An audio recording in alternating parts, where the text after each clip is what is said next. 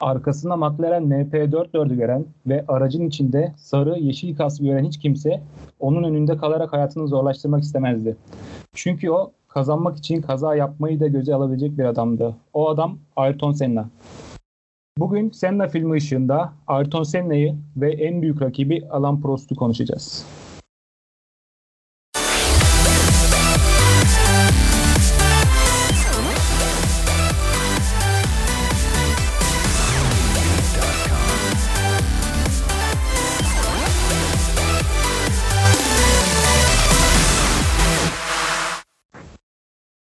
Alt F4 Podcast'te Paddock programına beraberiz. Ben Hakan.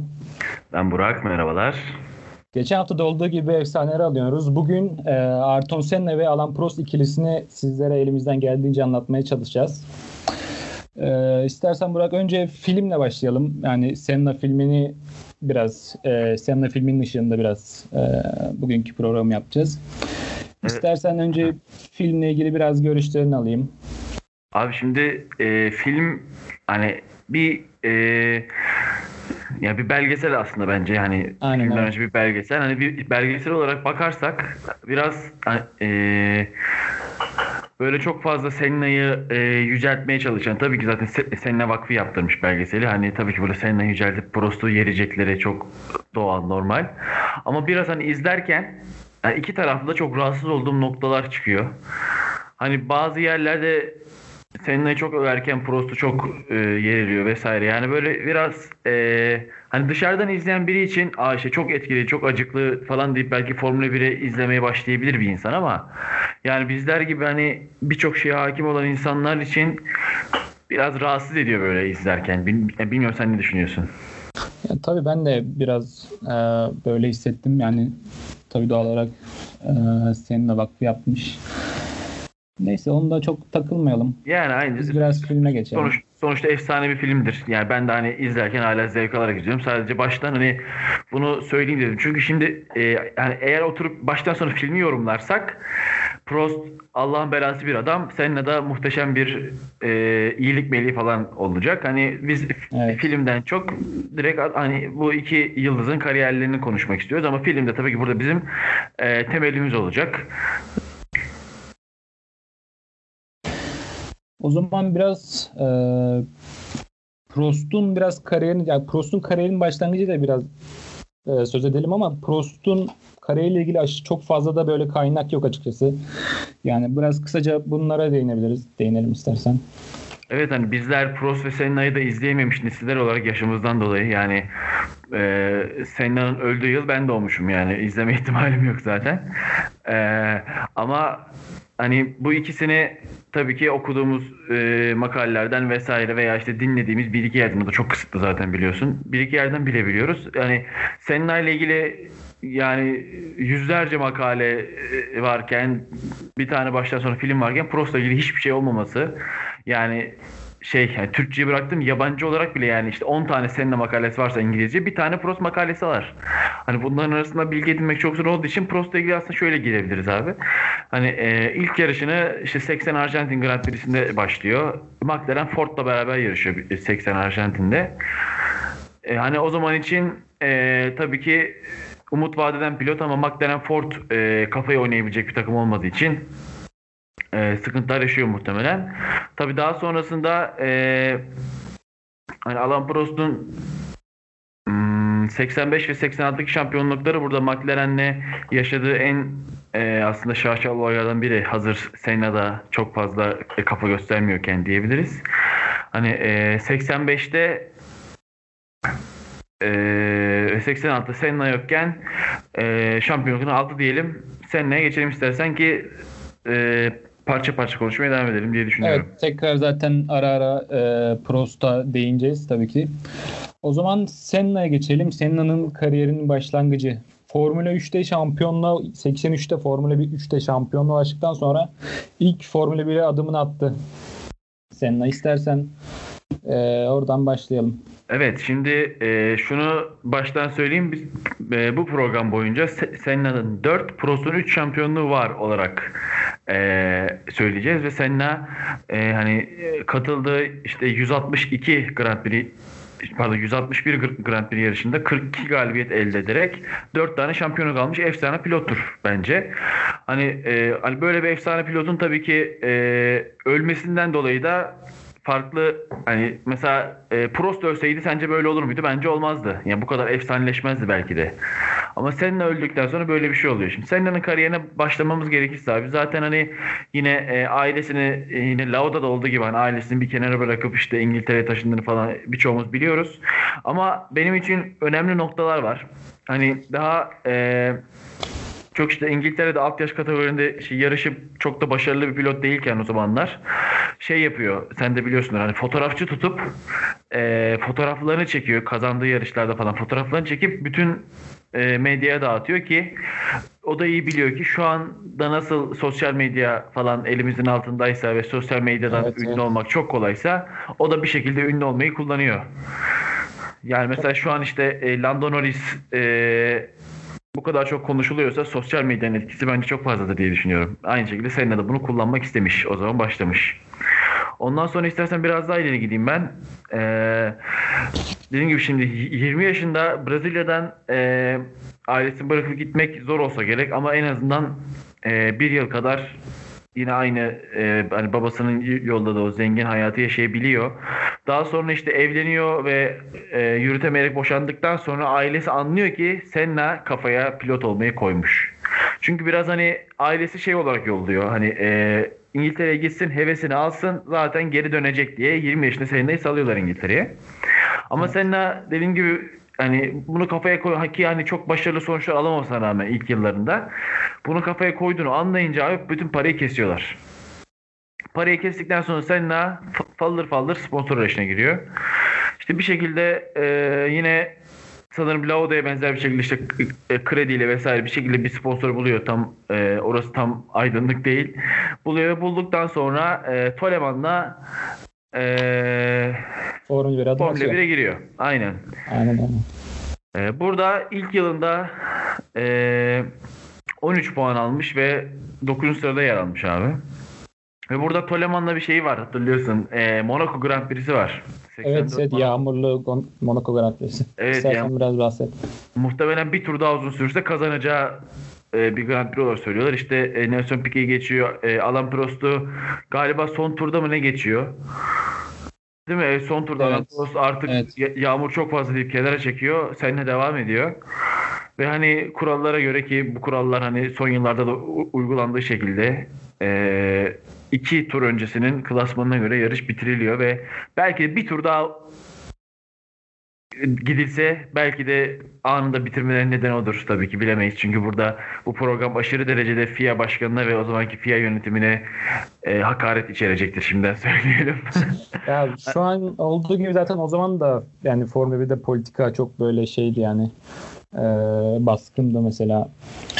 Bir de bu Monaco Grand Prix'le ilgili bir şey daha söyleyeyim. Mesela yarıştan sonra bir Toleman mühendisi yaptığı bir, bir açıklama yapmış. Senna'nın süspansiyonu yarış içinde hasar almış ve eğer yani kırmızı bayraklarla durdurulmasaydı Senna yarıştan çekilmek zorunda da kalabilirmiş. Önündeki şu an makaleden okudum bunu da. Evet aynen öyle aynen öyle. Yani Senna hem yağmurda hem de öyle bir durumda yaptı bunu.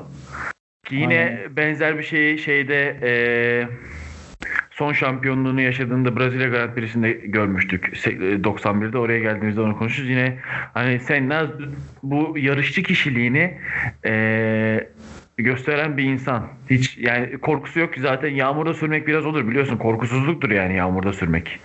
Hani aynı şekilde geçen programda Lauda'nın işte e, son yarış Japonya Grand Prix'sinde yarışı bırakışını bahsetmiştik. Biraz korkusuzluk işidir o.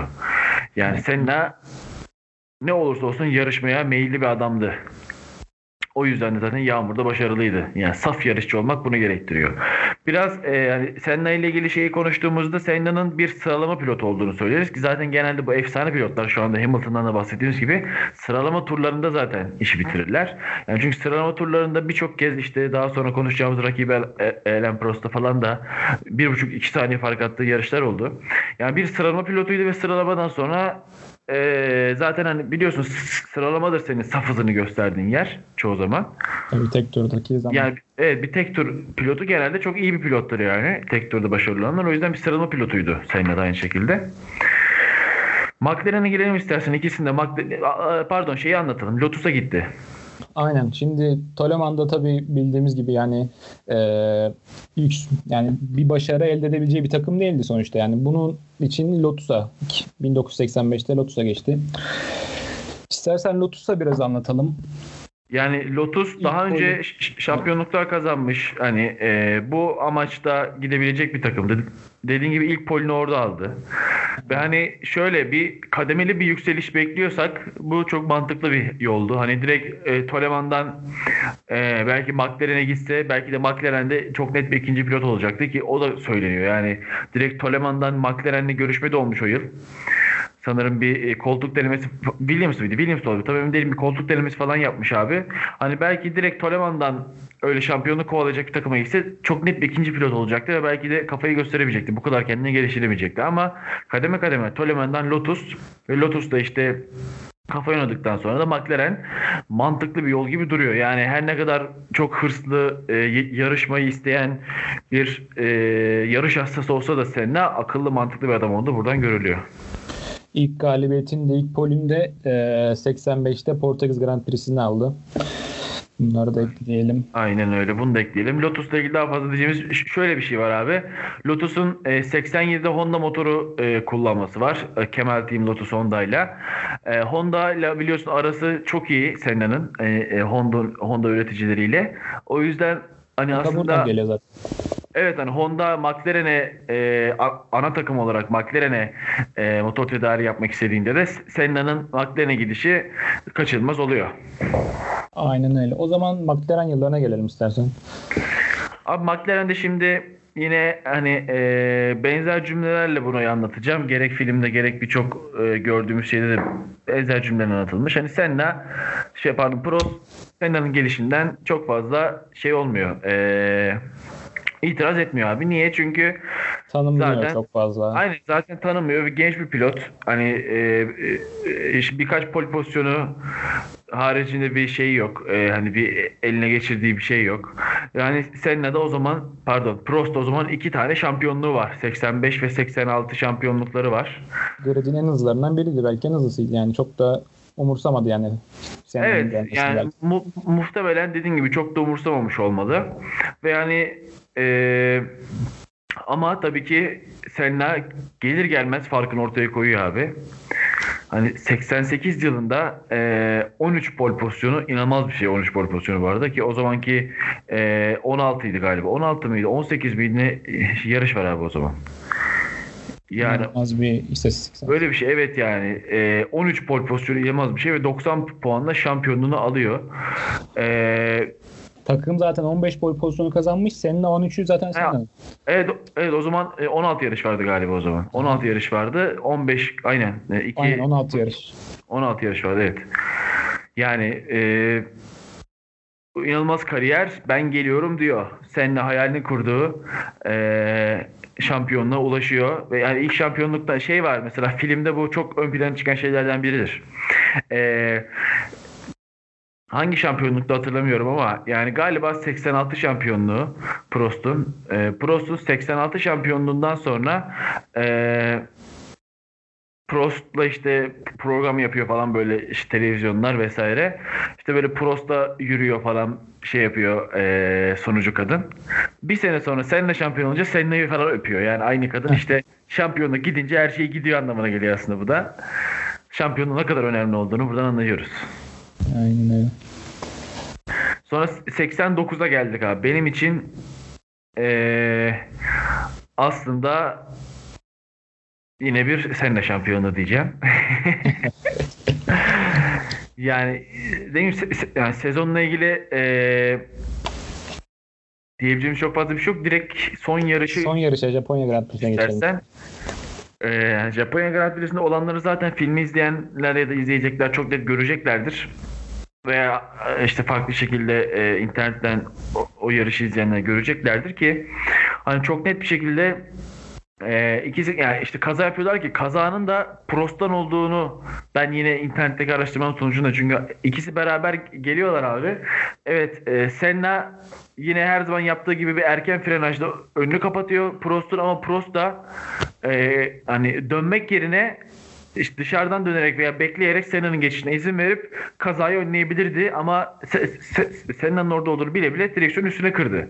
Yani bunun üzerine şeyle incelemeler var. Çok net bir şekilde Prost'un hatası olduğu söyleniyor ki zaten filmde de e, yine şey Senna'nın şey Prost'un üzerine gidilmiş durumda. Yani Prost'la ilgili e, çok fazla şey işte e, muhabirin biri soruyor böyle hani işte e, bilerek yaptın değil mi? Hata senindi. Seninle içerideydi falan diye soruyor böyle. Prost da yine e, karşı cevaplar veriyor. İşte ben de şu kadar şampiyon oldum. Şu kadar yarış galibiyetim var. İşte emin emin ol onun işte ne yapacağımı ne yapmam gerektiğini biliyorum falan filan deyip bir şey yapıyor.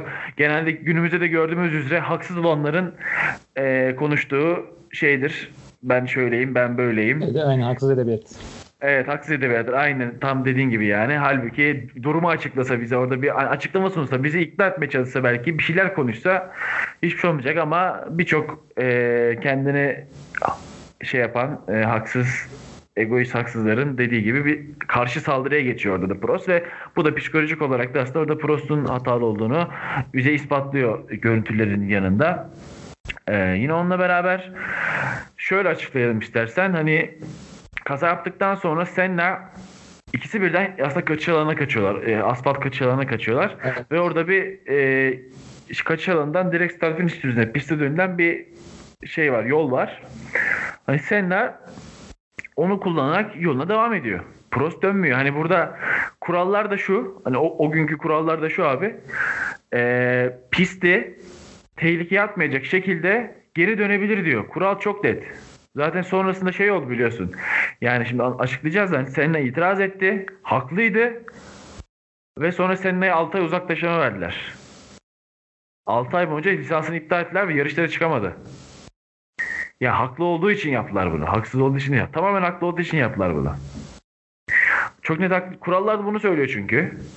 Zaten bir sene sonrasında e, Nelson Piquet'in e, şey, yarış toplantısındaki bağırışını falan hatırlıyorsun yine filmden karşı çıkışını. Yani o yılda bu çok net bir şekilde hani Senna'dan alıp Prost'a verilen bir şampiyonluk. Bunun üzerine dediğim gibi e, yani onlarca makale okudum ama okuduğum iki tane makaleden makale sonucunda ulaştığım şey bu. Ve hani e, bütün bulgularda aynı şeyi söylüyor ve bütün hani şöyle Senna'nın çekilmez e, sinirli bir insan oluşunun yanında herkes burada hakkını teslim ediyor abi.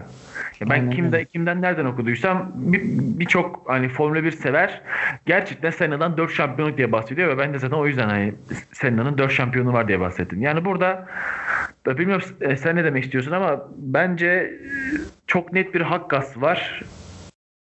Ve bu birazdan konuşacağımız gibi Senna'nın ölümüne kadar giden bir zincirin ilk halkasıdır diye düşünüyorum. Evet o zaman e, 89 geride bırakalım ve Prost'un artık McLaren'e veda edişinin 90 sezonuna geçelim.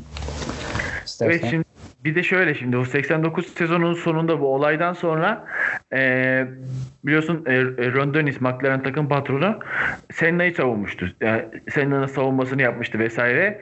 Prost da hani sanırım hem e, bu takım içinde artık çekilmez dediği e, ikilemden kurtulmak hem de McLaren'in gerek Honda'nın isteğiyle gerek işte Ron Dennis'in orada Senna'yı savunmasıyla birlikte Senna'ya dönen İbre'yi İbre'den kurtulup işte Ferrari'ye gidip orada kendi imparatorluğunu kurmaya devam etmek istediğini düşünerek 90 yılında Ferrari'ye gidiyor.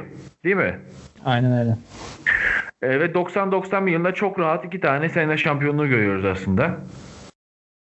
Ferrari hani, tabii o zamanlar yani 70'lerdeki gibi hızlı değildi, şey değildi. Biraz evet, daha aynen geride yani, kalıyordu. Evet yani her takımın olduğu gibi Ferrari'de kötü zamanlarıydı ki yine Prost e, Ferrari'yi e, biraz daha kafa yöneten isimlerden biriydi belki de. Dediğim gibi 90 ve 91'de çok net iki tane şampiyonluk aldıktan sonra 91 yılındaki Brezilya Grand Prix'sine gidiyor filmde. Ee, ben burada bir iki bir şey söyleyeyim Gir istersen. abi söyle. Yani benim belki yani filmde en çok beğendiğim sahnelerden biri de zaten yani 91 Interlagos Brezilya Grand Prix'ti. Şöyle biraz özetlersek işte e, Senna bitime işte 7 tur kala vitesi 6'da kalıyor. 6. viteste takılı kalıyor. Ve buna rağmen kaç? E, 7 tur yani filmde de bunu çok böyle betimlemiş yani e, böyle bir sorunun neredeyse imkansız imkansız yani Senna'nın yaptığı şeyin imkansız olduğunu Filmde de birçok kez e, söylüyor. E, Senna işte yine bu yarışı da kazanarak bu kaçıncı yarıştı bu? O senenin herhalde Bilmiyorum. Son yarıştır. son yarışı değil mi? Tabii de Brezilya son yarış oluyor o zamanlar. İşte şampiyonluğunu ilan ediyor diyelim. Var mı senin de söylemek istediğin bir şey? Yani bu dönemle ilgili şey var işte yine Prost'un oh olsun diye düşündüğüm e, Ferrari'den atılışı var. Biliyorsun Ferrari eleştirilmez diye bir şey var ya yine Lauda filminde de mesela izleyenler görmüştür. Hani Lauda'da e, Lauda bu araç tam bir domuz falan öyle bir şeyler söylüyordu. Evet. Yani tam bir rezalet diyordu ve işte, sen nasıl bunu dersin? Bu bir Ferrari diyordu oradaki mühendis. Aynı şekilde Prost da işte aracım kötü zaten şampiyonla oynayamıyorum vesaire gibi birkaç demecinden sonra e, Prost e, gönderildi Ferrari'den. Biraz Prost e, e, nefretim var galiba değil mi? yani Biraz. yani sana soruyorum. Mesela bunu dinleyen biri benim Prost'tan nefret ettiğimi düşünecek acaba? Nefret değil de bir hani eleştirel ya yani çok da nefret Yani, diyemeyiz. Hani eğer birinden nefret ediyorsan Prost'tan değil onu şampiyon yapanlardandır yani abi. Yoksa Aynen öyle. Hani eminim ki ben de dahil, sen de dahil birileri seni Formula 1 şampiyonu yapmak istese hayır asla falan demeyiz yani. Oluruz abi e, Formula 1 şampiyonu. O yüzden bunu eleştirenler de biraz öyle düşünmeli bence. Yani e, bir güç var orada FIA'nın FIA başkanlığında oluşturulan bir güç var ve o güç Prost'un şampiyon olmasını istiyor. Bu kadar. Gelelim abi. e, 93'e gelelim mi? McLaren'le 92-93 son sezonu. Aynen. Aynen 92-93. 92-93'e gelelim abi. 92-93'e geldiğimizde e, yani e, yine e, şeyde e, Serhan Acar'ın Sokrates dergideki makalesinde de değindiği gibi aynı şekilde filmde de söylendiği gibi e, Senna'nın en iyi sürüşünü yaptığı sezonlar olarak söyleniyor 92-93. Özellikle 93. E, çünkü 93'ü ikinci olarak bitirdi yani altındaki McLaren aracıyla her yarışı birinci, ikinci, 1-2-1-2 bitiren Williams'a karşı sezon sonu ikinci olmuştu. Bu çok önemliydi. Ee, ve 93'te e, Prost değil mi? Son şampiyonluğu, e, üçüncü şampiyonluğu 93'te alıyordu Prost. Evet. Üçüncü şampiyonluğunu ve son şampiyonluğu Prost e, 93'te aldıktan sonra e, emekli olmaya karar veriyor. Burada Ee, bir şey değinmek istiyorum. Mesela evet. 92'de Williams'ta Williams'ın bir olayı var. Yani aktif süspansiyon sistemi evet. gibi bir Aynen öyle. teknolojiye geçiyorlar ve bu Williams'ı aşırı derecede güçlendiriyor. Yani iki yıl boyunca bu sistemi kullanıyorlar ve iki yıl boyunca da şampiyon oluyorlar değil mi? İki yılda Williams şampiyon oldu. Evet evet iki yılda Williams şampiyon oluyor ve yani buna benzer bir sistem biliyorsun şeyde de 2017 miydi 2016 mıydı tam hatırlamıyorum yine kullanılıyordu Ferrari iptal ettirdi abi. Kullanılmaya başlanmıştı yani benzer bir aktif süspansiyon ayarında böyle her virajda e, şey değiştirilen her virajda işte sürüş yüksekliği kanat açısı değiştirilen bir e, yazılımla beraber aktif süspansiyonumsu bir şey kullanılıyordu. O zaman da kullanılıyor ve bu aktif süspansiyon şöyle bir şey. Hani açıklayalım. Mutlaka birçoğunuzun fikri vardır tabii ki ama biz yine de açıklayalım. Hani e, her virajı biliyorsunuz e, Formula 1'de Formula 1 aracının e, gerek yerden sürüş yüksekliği gerek e, ön ve arka kanat açıları e, aerodinamiği çok fazla etkiler. Ve virajda da birinci önceliğiniz aerodinamidir. Yani aerodinamiyle virajda başarılı olursunuz. Ve her virajın, her viraj türünü mesela bu yılda çok fazla görüyoruz ya işte, işte yavaş virajlarda şu, işte hızlı virajlarda şu falan gibi. Veya işte işte yüksek hızlı dönülen şikanlarda Mercedes vesaire gibi genellemeler yapıyoruz ya. Hani bunun özelliği şudur. Ee, dediğim gibi aracın yerden yüksekliği ve arka kanat açıklıklarını her viraja göre ayarlamak gerekir. Mesela e, birçok pistte yine 4-5 yarışta özellikle Avusturya Grand Prix'te falan mesela Red Bull'un çok yere yakın olduğunu görmüştük. Yani böyle bildiğin kıvılcımlar çıkarıyordu sürekli. Hani o tamamen e, virajlara çözüm önerisi olmak için yapılan bir şey ve aktif süspansiyonda hem aracın yerden yüksekliğini hem de kanatları her viraja göre hemen saniyesi ayarlayıp o virajda maksimum e, downforce'u ve ya işte maksimum aerodinamiği kullanarak maksimum downforce alıp ortaya daha başarılı bir araç çıkarıyordu ve hani bu aracın motoru vesaire diğer her şey ne olursa olsun ortalama pist başına 1 saniye ile 2 saniye arasında zaman kazandırıyordu. Yani o yüzden e, Williams bu ara yenilmesi imkansız yakın bir araçtı gerçekten. Hani ha, yani McLaren hangi motor takarsın, taksın ne yaparsa yapsın çok imkansıza yakındı gerçekten geçilme ihtimali ve Senna da 93'te gerçekten kariyerin en iyi sürüşünü geçirdiğine ben de katılıyorum. Ben de katılıyorum. Ee, artık 93 Avustralya Grand Prix'sinden çok kısa bahsedelim artık yani. Bahset abi. E, Prost'la Senna'nın son podyumu. Yani kendileri de bunun olacağını hiç böyle düşünmezlerdi tabii. O zaman sorsan söylesen inanmazlardı. Son podyumları 93 Avustralya Grand Prix'si. Gelelim Senna'nın 94'teki Williams'e geçişine. Yine burada bir aslında FIA başkanına yine bir sövme şey yapacağım. Yani e, Hill'di galiba. E, 92 şampiyonu kimdi abi? 92 bakıyorum. Diamond Hill'di galiba. Bir bak da emin değilim ama. E, Nigel Mansell olabilir. Bak Nigel abi. Mansell evet. Nigel Mansell okey aynen. E, Nigel Mansell şampiyon olurken e, problem yoktu. E, Prost şampiyon olurken problem yoktu. Senna geçince yine aktif süspansiyon yasaklanıyor. Yani bu dediğim gibi direkt Senna'ya karşı bir tavır olduğunu düşünmüyorum tabii ki. Tabii ki direkt Senna'ya karşı bir tavır değil ama Prost'a karşı bir tavır. Çünkü yani Prost Prost 4 şampiyonluğu var ve Senna'nın 3 şampiyonluğu var FIA'ya göre. Bana göre tam tersi olmakla beraber. Ee, ve yani o yıl aktif süspansiyon devam etse Williams'la şampiyonluklar alsa Pro şey Senna belki de Prost'a geçecek. Yani o kadar uğraşmalarına rağmen, o kadar desteklemelerine, o kadar haksız e, rekabette öne geçirmelerine rağmen Senna Prost'u geçmiş olacaktı. Yani bu yüzden de diye düşünüyorum. Evet bunun yasaklanması gerektiğine hiç itirazım yok. Yani çünkü böylelikle pilotun hiçbir e, şey, yeteneğine ihtiyaç kalmıyor. E, filmde de bahsediyorlar. Yine birkaç aktif süspansiyonla ilgili araştırma yaparsanız denilen şeylerden biri zaten budur. Hani oraya sıradan bir pilot bile koysan sadece gaza basıp e, frene basacağı yerleri öğrendiği zaman aracı zaten e, tepeye oynayacak kadar iyi sürebiliyor. Birinci, ikinci olabilecek kadar iyi sürüyor zaten. Hani o yüzden bunun yasaklanması gerektiğine hiçbir itirazım yok. Ama neden e, 94'te yasaklandığını sizlerin de vicdanına bırakıyorum ben dinleyenlerin. O zaman Yani ölümünü konuşalım istersen Aynen de. ben de tam ona geçecektim Senna'nın ölümüne. Şimdi 1994'te hangi yarıştı hemen bakayım. İtalya Grand Prix'si değil mi? San Marino. San Marino muydu? San Marino Aynen. pardon. San Marino. Ya San Marino zaten İtalya'nın şeyi Aynen. sayılır. San Marino. Ee. Biraz bize o yarıştan bahset. Önce e, antrenman turlarındaki bir e, olay, sıralama turlarındaki bir olay vardı. İstersen biraz onlardan bahset. Ee, şöyle söyleyeyim. Ee, aslında Senna ölümden çok fazla korkmayan bir adamdı kariyerin başlarında. Fakat sanırım 89'daydı. Ee, Donnelly'nin bir kazası var. Filmde de yine görmüşsündür. Hatırlarsın böyle pistin ortasında yatıyordu sarı tulumla. Donnelly'nin bir kazası var. Abi o günden itibaren ölümden korkmaya başladığını ya ölümü aklına getirdiğini ya ölürsem diye düşündüğünü söylüyorlar. Ee, ve burada o gün de e, kimdi? Ratzenberger miydi? Ratzenberger galiba. Ee, Önce bir takım sıralama arkadaşı sıra, antrenman turlarında Baricello, Rubens Baricello ha, aynen. aynı aynen. virajda bir kaza yapıyor. Aynen ama Baricello ufak tefek sıyrıklara geri geliyor abi. Cumartesi günü sıralama turlarında işte Ratzenberger e, yine Aynen.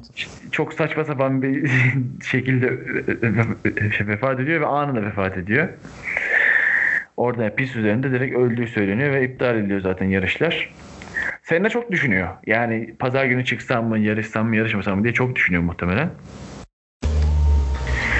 Ama hani e, Yani bu olanlara rağmen yani bu yarış iptal edilmemiş ve hala yarışın yani yarışın yapılmış Ama olması da biraz ilginç tabii. Bak daha büyük şerefsizlik var. İstersen direkt oraya geçeyim ben. Ee, şimdi yani ben se- se- senden ölümden sonra gelelim oraya. Senden kazasından sonra gelelim de. Daha büyük bir şerefsizlik var. Pazar günü onu anlatacağım şimdi yani iptal edilmesiyle ilgili.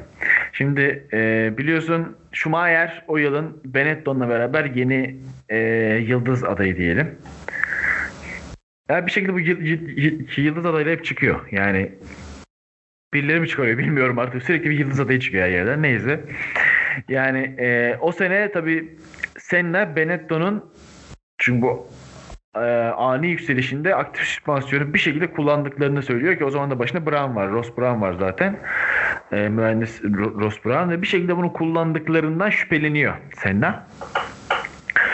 Her neyse işte o gün San Marino Grand Prix'sinde e, sıralamalarda işte birinci bitiriyor ve en önden başlıyor. Yarış başladıktan sonra Schumacher çok direkt yani arkasında böyle kıçında bir baskı uyguluyor.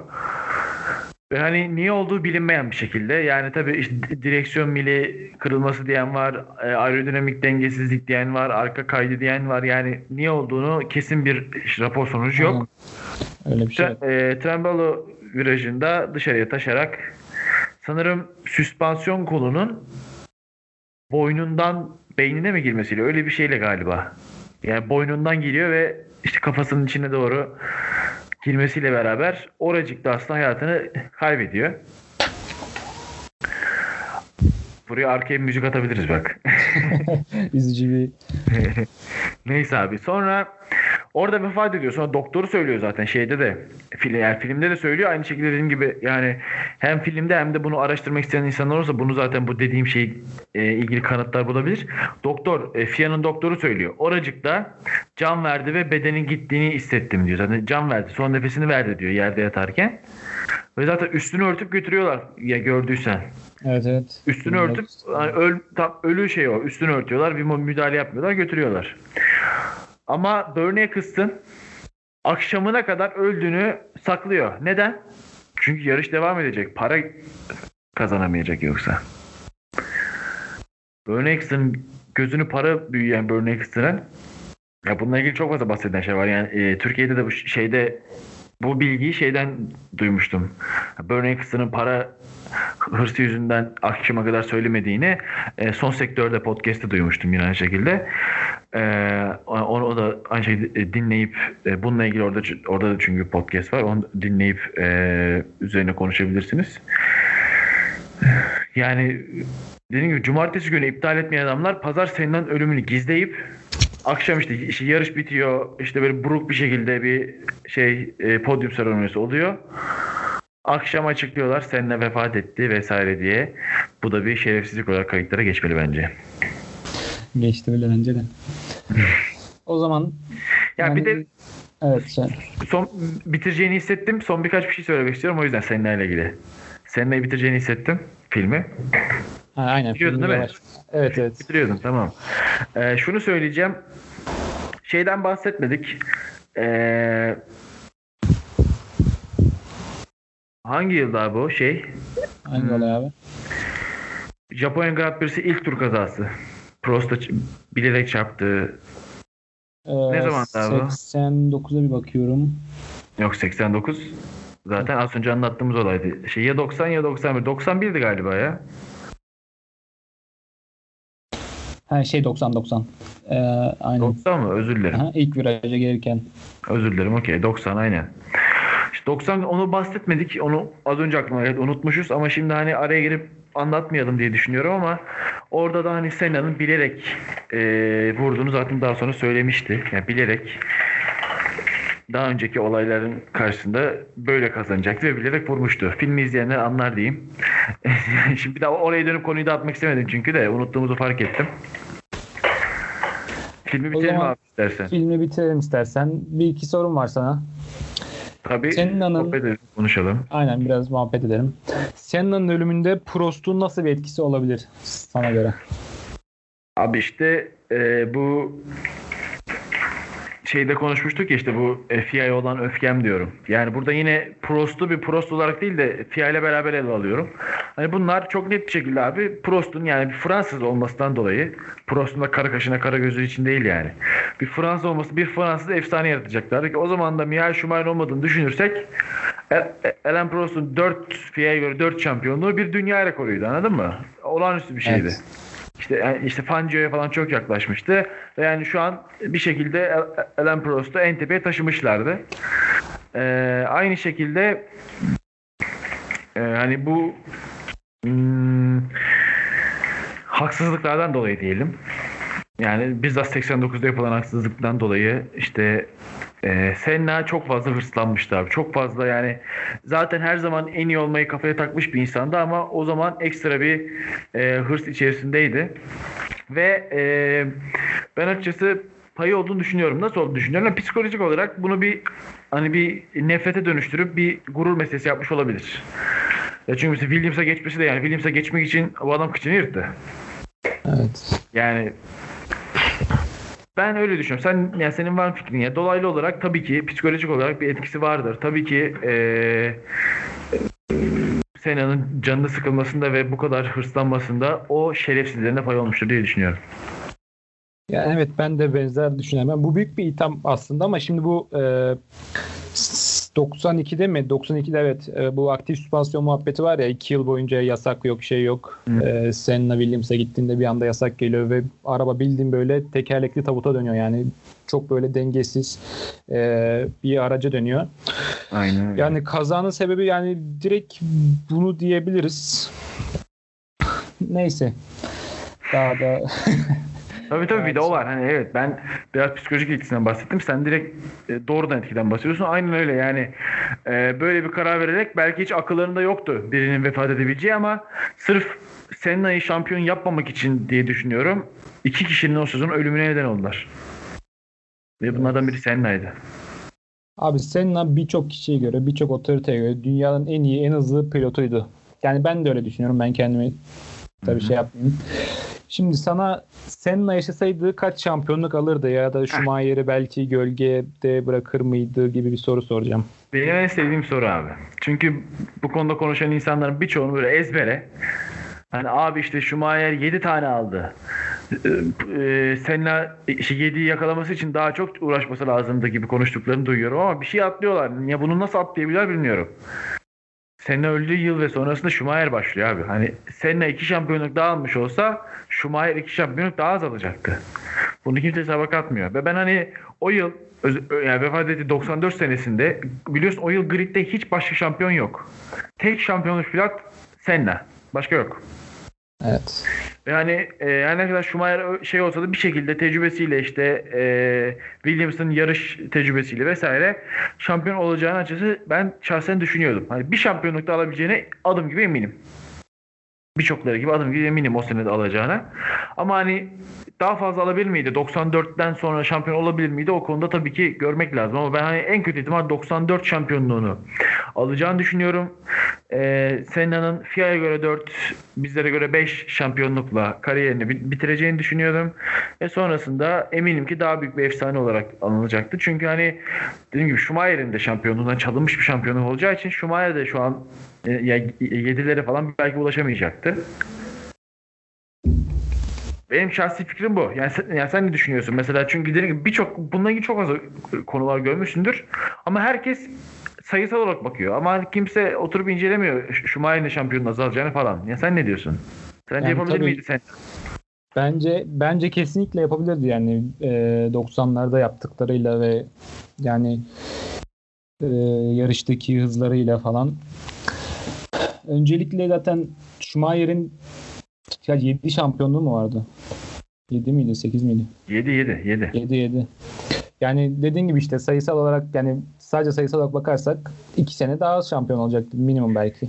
İki yani ben daha az şampiyon olacaktı. E şöyle düşünüyorum. Senna'nın hani 34 yaşına vefat etti biliyorsun.